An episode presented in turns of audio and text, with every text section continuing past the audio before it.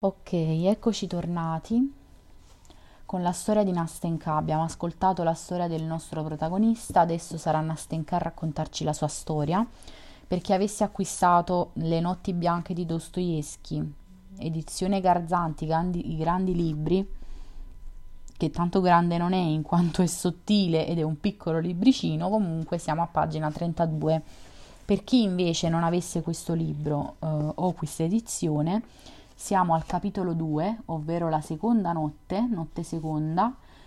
Il nostro protagonista ha raccontato a Nastenka la sua storia e adesso sarà Nastenka a raccontare la sua ed è disposta ad intraprendere un'amicizia col protagonista. Ok, storia di Nastenka. Metà della mia storia la conoscete già, cioè sapete che ho una vecchia nonna. Se anche l'altra metà è altrettanto breve di questa, la interruppi ridendo. Tacete e state ad ascoltare. Anzitutto un patto, non mi interrompete, altrimenti forse perderei il filo. Ascoltate dunque buono buono. Ho una vecchia nonna. Andai a vivere da lei quando era ancora una bambina, perché mio padre e mia madre erano morti. Bisogna credere che la nonna un tempo fosse più ricca, perché ora parla spesso di tempi migliori. Ella mi insegnò a parlare francese e poi mi prese un precettore. A 15 anni, ora ne ho 17, smisi di studiare. Proprio a quell'epoca commisi una marachella. Che cosa abbia fatto non ve lo dirò. Vi basti sapere che la mancanza non era grave. La nonna però un mattino mi chiamò e mi disse che dato che lei era cieca non era in grado di badare a me e presa una spilla appuntò il mio abito al suo e disse che saremmo state lì sedute così per tutta la vita naturalmente se non fossi diventata più buona Insomma, dapprima non c'era modo di allontanarsi, mi toccava lavorare, leggere e studiare sempre lì accanto alla nonna. Una volta provai a giocare d'astuzia e convinsi Fecla a sedersi al mio posto. Fecla è la nostra inserviente ed è sorda. Fecla si sedette al mio posto. La nonna in quel momento si era addormentata sulla poltrona e io mi recai poco distante da un'amica. La cosa finì male. La nonna si svegliò mentre non c'ero e domandò qualcosa pensando che io fossi sempre lì seduta, obbediente al mio posto. Fecla vede che la nonna domanda qualcosa, ma non sente che cosa chiede. Pensa, pensa, che cosa può fare e infine stacca la spilla e via di corsa. A questo punto Nastenka si fermò e si mise a ridere. Scoppiò a ridere anch'io. Allora lei smise subito. Sentite, non ridete della nonna. Io rido perché è buffo. Che farci se la nonna è in questo stato e non ci sono che io, che nonostante tutto le voglio un po' di bene? Beh, quella volta mi presi davvero una bella lavata di capo. Fui subito rimessa al mio posto e davvero non c'era più modo di fare un passo. Ho dimenticato però di dirvi che abbiamo, cioè che la nonna ha una casa di sua proprietà, cioè una casetta minuscola, tre finestre in tutto, tutta di legno e vecchia come la nonna, e che di sopra c'è un mezzanino. Un giorno in questo mezzanino si trasferì un nuovo pigionante. Dunque prima ce n'era un altro, osservai di sfuggita.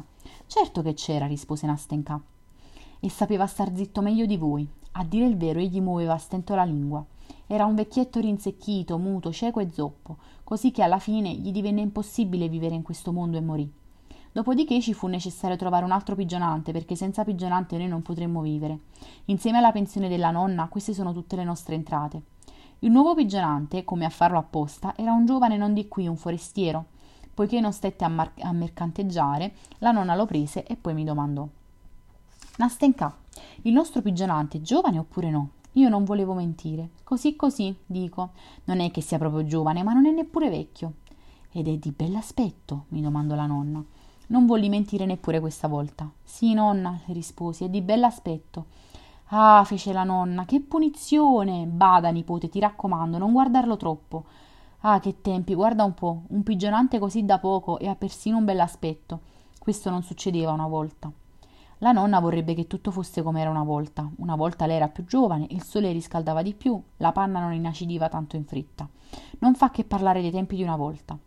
Ecco dunque che io me ne sto seduta e taccio, ma tra me e me penso. Come mai è proprio la nonna a mettermi in mente certe cose? Come mai mi domanda se il pigionante è bello, se è giovane? Ma ci pensai solo un momento e poi ripresi a contare le maglie, a fare la calza e in seguito me ne dimenticai completamente. Una mattina si presenta da noi il pigionante e dice che gli era stato promesso che la tappezzeria della stanza sarebbe stata rinnovata. Poi una parola tira l'altra, alla nonna infatti piace chiacchierare, e lei mi dice Va nella mia stanza da letto, Nastenka, e prendi l'abaco. Io saltai su subito, facendomi chissà perché tutta rossa e dimenticandomi che ero appuntata con la spilla.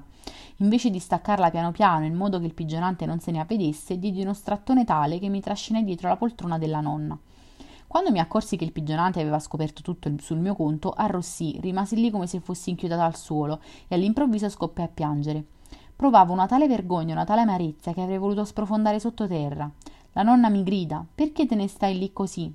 E io peggio che mai. Il pigionante, non appena si accorse che mi vergognavo a causa della sua presenza, immediatamente salutò e se ne andò.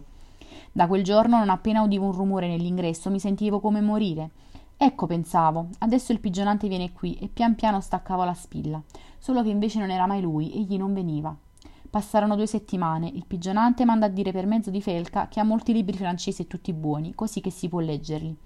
Non vorrebbe la nonna che io glieli leggessi per scacciare la noia. La nonna acconsentì con riconoscenza, solamente domandava di continuo se si trattava di libri morali oppure no, perché se sono immorali, mi diceva, tu, Nastenka, non puoi assolutamente leggerli, perché impareresti delle brutte cose. Ma cosa volete mai che impari, nonna? Che cosa c'è scritto? Ah, mi dice, vi si descrive come i giovanotti seducono le fanciulle per bene e col pretesto di sposarle le rapiscono dalla casa dei genitori e poi abbandonano queste sventurate fanciulle alle loro sorte, co- alla loro sorte, così che esse periscono nella maniera più pietosa. Io, mi dice la nonna, ne ho letti molti di questi libri e tutto è descritto tanto bene che la notte rimani sveglia a leggerli di nascosto. Per cui tu, Nastenka, mi dice, bada di non leggerli. Che libri ha mandato? mi domanda. Sono tutti romanzi di Walter Scott, nonna. romanzi di Walter Scott. Basta. Vedi se non c'è sotto qualche sotterfugio. Guarda se non c'è per caso nascosto dentro qualche bigliettino amoroso. No, nonna, le rispondo, non c'è nessun biglietto. Guarda un po' sotto la rilegatura, a volte quei briganti li nascondono sotto la rilegatura. No, nonna, non c'è niente neppure sotto la rilegatura. Volevo ben dire. Così cominciammo a leggere Walter Scott e in un mese circa ne leggemmo quasi la metà. Poi gliene mando degli altri e degli altri ancora, ci mando Puskin, così che alla fine senza libri non riuscivo più a stare e cessai di pensare a come fare per sposare un principe cinese. Così stavano le cose, quando una volta mi accadde di incontrarmi sulla scala col nostro pigionante.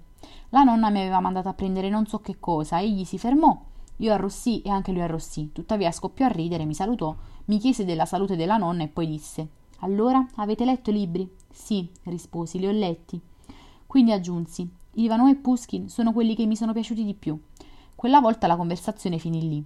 Una settimana dopo ci capito di nuovo di incontrarci sulla scala. Questa volta non era stata la nonna a mandarmi, ma era andata di mia iniziativa. Erano le due passate e il nostro pigionante a quell'ora stava facendo ritorno a casa. Buongiorno, mi dice, e io buongiorno. Allora, mi dice, non vi annoiate a starvene seduta tutto il giorno insieme alla nonna? Non appena egli mi fece questa domanda, io non so proprio perché arrossì, mi vergognai e di nuovo mi senti offesa, evidentemente per il fatto che gli estranei cominciavano a farmi domande su questo argomento.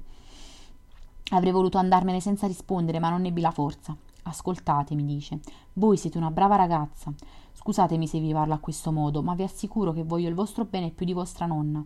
Non avete nessuna amica che possiate andare a trovare? Gli rispondo che non ne avevo nessuna, che ne avevo avuta una sola, ma senca, ma che anche quella se n'era andata a, Pos- a ma, che, ma anche quella se n'era andata a Pskov. Ascoltate, mi dice, volete venire con me a teatro? A teatro. E la nonna? Uscite pian piano, senza che la nonna se ne accorga. No, dissi io, non voglio ingannare la nonna. Addio, signore. Addio, fece lui, senza aggiungere nient'altro. Dopo pranzo però si presenta da noi, si siede, parla a lungo con la nonna, le domanda se esce mai di casa, se ha dei conoscenti e a un tratto dice ho preso un palco all'opera per stasera. Danno il barbiere di Siviglia. Alcuni miei conoscenti avevano promesso che sarebbero venuti con me, ma poi hanno rinunciato, così mi sono rimasti i biglietti. Il barbiere di Siviglia, esclamò la nonna, ma è lo stesso barbiere che davano una volta? Sì, fa lui, è proprio lo stesso barbiere e mi lancia uno sguardo. Capì tutto, arrossì e il cuore cominciò a palpitarmi per l'attesa. Eh già, fa la nonna, come si fa a non riconoscerlo? Io stessa una volta ho fatto la parte di Rosina nel teatro di famiglia. Non vorreste dunque andarci stasera? disse il, brig- il pigionante. Ho dei biglietti che altrimenti andrebbero perduti. Sì, forse potremmo andare, dice la nonna. Perché no? Ma la mia Nastenka non è mai stata a teatro. Mio Dio, che felicità! Ci preparammo subito, ci mettemmo eleganti e partimmo. La nonna, sebbene sia cieca, aveva voglia di ascoltare la musica, inoltre una buona vecchia, e voleva soprattutto farmi divertire. Da sole non ci saremmo mai andate. Quale impressione mi facesse il barbiere di Siviglia non ve lo starò a dire. Vi dirò soltanto che per tutta la sera il nostro pigionante mi guardò con tanta bontà, parlò così affettuosamente che mi avvidi subito che quella mattina aveva voluto mettermi alla prova alla prova, proponendomi di andarci da sola. Che felicità! Mi coricai così orgogliosa, così allegra, che il cuore mi palpitava tanto che mi venne una leggera febbre e per tutta la notte non feci che sognare il barbiere di Siviglia. Pensai che dopo di ciò avrebbe cominciato a venire da noi sempre più spesso, ma non fu così. Egli smise quasi del tutto di farci visita. Veniva Siena una volta al mese e soltanto per invitarci a teatro. Ci andammo ancora un paio di volte, ma io ero assai contenta. Vedevo che egli provava semplicemente pietà di me per la vita appartata che conducevo con la nonna e nient'altro. Alla lunga non ne potei più. Non riuscivo più né a star seduta, né a leggere, né a lavorare. Talvolta scoppiavo a ridere e facevo qualche dispetto alla nonna, qualche volta semplicemente mi mettevo a piangere. Alla fine dimagrì e poco man- ci mancò che non mi ammalassi. La stagione operistica terminò e il pigionante cessò del tutto di venire da noi. Quando ci incontra- incontravamo, sempre sulla scala, si capisce, egli si chinava senza dire nulla, con un'espressione così seria, come se non volesse parlare, e quando lui era già fuori dalla porta, io me ne stavo lì, ancora lì sulle scale, rossa come una ciliegia. Rossa come una ciliegia, perché il sangue aveva cominciato a salirmi alla testa ogni volta che lo incontravo. Ed ecco ora la fine. Esattamente un anno fa, nel mese di maggio, il pigionante viene da noi e dice alla nonna che egli ha concluso i suoi affari qui e che deve andarsene per un anno a Mosca. Io, non appena udì queste parole, impallidì e caddi come morta sulla sedia. La nonna si nulla, no, non si accorse di nulla e lui, dopo aver annunciato che lasciava la nostra casa, ci salutò e uscì. Cosa potevo fare? Ci pensai a lungo, torturandomi, e infine mi decisi. L'indomani egli sarebbe partito, così decisi che quella sera, quando la nonna si sarebbe coricata, avrei posto fine a tutta la faccenda, e così accadde. Preparai un fagotto con i miei abiti e biancheria a sufficienza e con quel fagotto in mano, più morta che viva, salì al mezzanino dal nostro pigionante. Penso di averci messo un'ora intera a salire quella scala. Quando aprì la porta della sua stanza, egli, vedendomi, gettò un grido. Pensò che fossi un'apparizione e si precipitò a offrirmi un bicchiere d'acqua perché mi reggevo a stento in piedi. Il cuore mi batteva così forte che sentivo un dolore alla testa e la mia mente si annebbiava. Quando mi riebbi, cominciai direttamente col deporre il mio fagotto sul suo letto, mi sedetti accanto a esso, mi coprì il volto con le mani e scoppiò a piangere a dirotto. Egli credo aveva capito tutto in un attimo e se ne stava diritto davanti a me, guardandomi con un'espressione così triste che il cuore mi si spezzava. Ascoltate, cominciò, ascoltate, Nastenka. Io non posso far nulla, per il momento non possiedo nulla, nemmeno un posto decente. Come riusciremo a tirare avanti, anche se vi sposassi? Parlammo a lungo, ma alla fine io fui presa dall'esasperazione, dissi che non potevo continuare a vivere con la nonna, che sarei fuggita, che non volevo stare appuntata al suo vestito e che poteva fare quello che voleva, ma io sarei andata a Mosca con lui perché non potevo vivere senza di lui. La vergogna, l'amore e l'orgoglio si erano messi a parlare tutti insieme dentro di me e io, quasi presa dalle convulsioni, mi gettai sul letto. Avevo tanta paura di un rifiuto. Egli rimase seduto per alcuni istanti in silenzio, poi si alzò, si avvicinò a me e mi prese la mano. Ascoltate, mia buona, mia cara Nastenka, prese a dire anche lui piangendo, ascoltate, vi giuro che se mai sarò in grado di sposarmi sarete voi immancabilmente a rendermi felice. Vi assicuro che voi soltanto potete rendermi felice. Ascoltate. Io vado a Mosca e mi fermerò laggiù esattamente un anno. Spero di sistemare i miei affari. Quando tornerò e se voi non avrete cessato di amarmi, vi giuro che saremo felici. Ora è impossibile, io non posso, io non ho il diritto di promettervi nulla, ma vi ripeto, se ciò non si verificherà tra un anno, avverrà immancabilmente un giorno o l'altro. Nel caso si capisce che voi non preferiate un altro a me, perché io non posso né oso legarvi con nessuna promessa. Ecco cosa mi disse e l'indomani partì. Era stato convenuto di comune accordo di non dire nemmeno una parola di ciò alla nonna, e a questo punto tutta la mia storia è pressoché finita. È trascorso esattamente un anno, egli è tornato, è già qui da, pe- da ben tre giorni, e. e. Che cosa dunque? esclama impaziente di udire la conclusione. E finora non si è fatto vivo, rispose Nasenka, come facendo appello a tutte le sue forze nulla. Allora, sono 14 minuti, dovrei fermarmi, però voglio continuare perché ci sono le ultime uh, tre pagine e mezzo da leggere. Siamo a pagina 40, dobbiamo arrivare a 42, quindi io direi di continuare perché penso di rubarmi al massimo altri due minuti. A questo punto si fermò Rimase per un po' in silenzio, chinò la testa e a un tratto, coprendosi il volto con le mani, scoppiò a piangere in modo tale che mi si spezzava il cuore ascoltare quei singhiozzi. Non mi sarei mai aspettato una simile conclusione. Nastenka, cominciai a dire con voce timida e suadente, Nastenka, non piangere per l'amor di Dio. Come fate a saperlo? Forse non è ancora qui. È qui, è qui, insistette Nastenka. Lui è qui, lo so. Ci eravamo messi d'accordo già allora, quella sera, alla vigilia della sua partenza. Dopo esserci detti tutto quello che vi ho raccontato e dopo esserci messi d'accordo, venimmo qui a passeggiare sulla riva di questo canale. Erano le dieci. Ci sedemmo su questa panchina. Io non piangevo più e provavo un senso di dolcezza ad ascoltare quello che lui mi diceva. Lui mi disse che subito dopo il suo arrivo sarebbe venuto da noi e se, e se non lo avessi rifiutato avremmo detto tutto alla nonna. Adesso è arrivato, lo so, e non viene, non viene. E scoppiò di nuovo in lacrime. Mio Dio, è possibile che non si possa fare nulla per alleviare il vostro dolore? esclamai balzando su dalla panchina in preda alla più completa disperazione. Ditemi, Nastenka, non potrei andare almeno io da lui? È forse mai possibile? disse lei sollevando all'improvviso la testa. No, si capisce, no, osservai riprendendomi. Ah, ecco cosa potete fare, scrivetegli una lettera. No, è impossibile, non si può, ribatté lei con decisione, ma abbassando di nuovo la testa e senza guardarmi. Come non si può? Perché non si può? continuai io, ostinandomi sulla mia idea. Sapete, Nastenka, che bella lettera potreste scrivergli? C'è lettera e lettera, e ah, Nastenka, è così, fidatevi di me, fidatevi! Non vi darò un cattivo consiglio, tutto si può aggiustare, avete pur fatto voi il primo passo, perché ora... Non si può, non si può, sembrerebbe che io volessi impormi. Ah, mia buona Nastenka, la interruppi senza riuscire a trattenere il sorriso. No, no, davvero, voi in fondo ne avete il diritto, dato che lui vi ha fatto una promessa e da ogni sintomo vedo che è una persona di animo delicato, che si è sempre comportato bene. Continuai sempre più entusiasta della logici- logicità delle mie argomentazioni e dei miei convincimenti. Come si è comportato? Si è impegnato con una promessa. Egli vi ha detto che non, sarebbe, non avrebbe sposato nessun'altra all'infuori di voi, se mai si sposerà. Quanto a voi, vi ha lasciato piena libertà di rifiutarlo in qualsiasi momento. In tal caso voi siete autorizzati a compiere il primo passo, ne avete il diritto rispetto a lui, voi avete il privilegio, per esempio, di scioglierlo dalla parola data se lo voleste. Se voleste, se lo voleste. Sentite, come, vi, come voi come scrivereste? Che cosa? Ma questa lettera. Ecco, scriverei così, egregio signore, bisogna proprio cominciare così, egregio signore.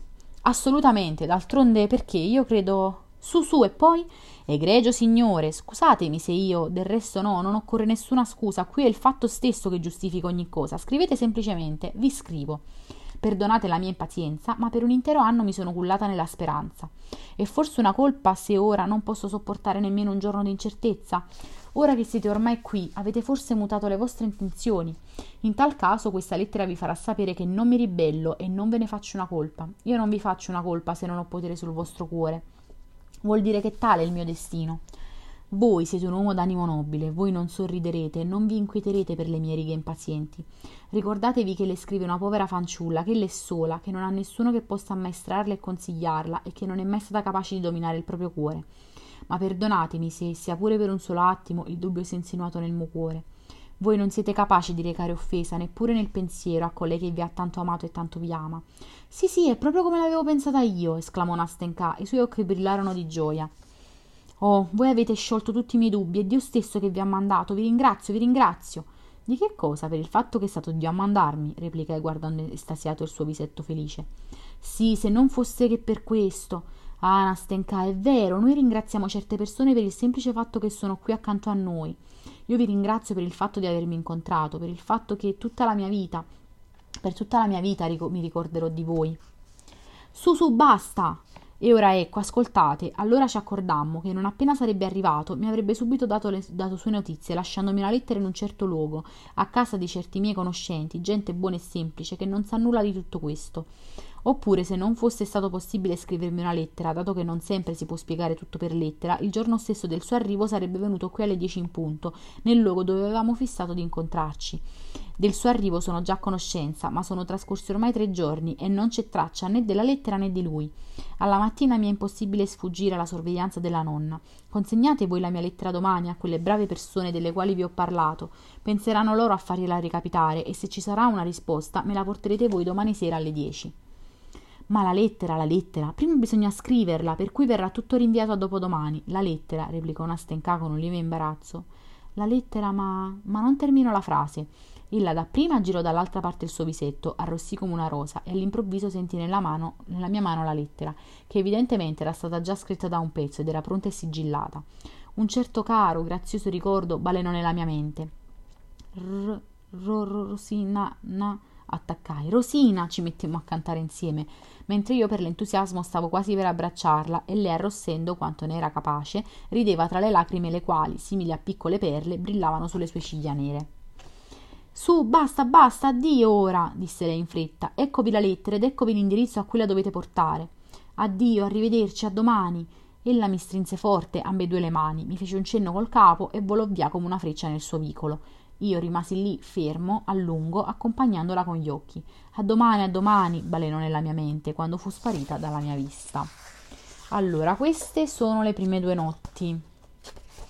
In teoria dovrebbero esserne tre, credo. Se non sono tre, sono quattro. Sì, sono, sono quattro notti più il mattino.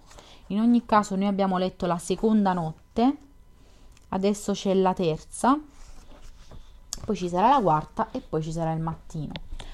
Questo episodio è durato un po' più a lungo, chiedo scusa, ma per gli appassionati, cioè gli appassionati capiranno. Comunque, per chi avesse il Garzanti, grandi libri, siamo a pagina 44 precisamente, di 63, quindi il libro sta finendo, il che è gravissimo perché mi stavo appassionando. Detto questo, ci vediamo al prossimo, ci sentiamo al prossimo episodio.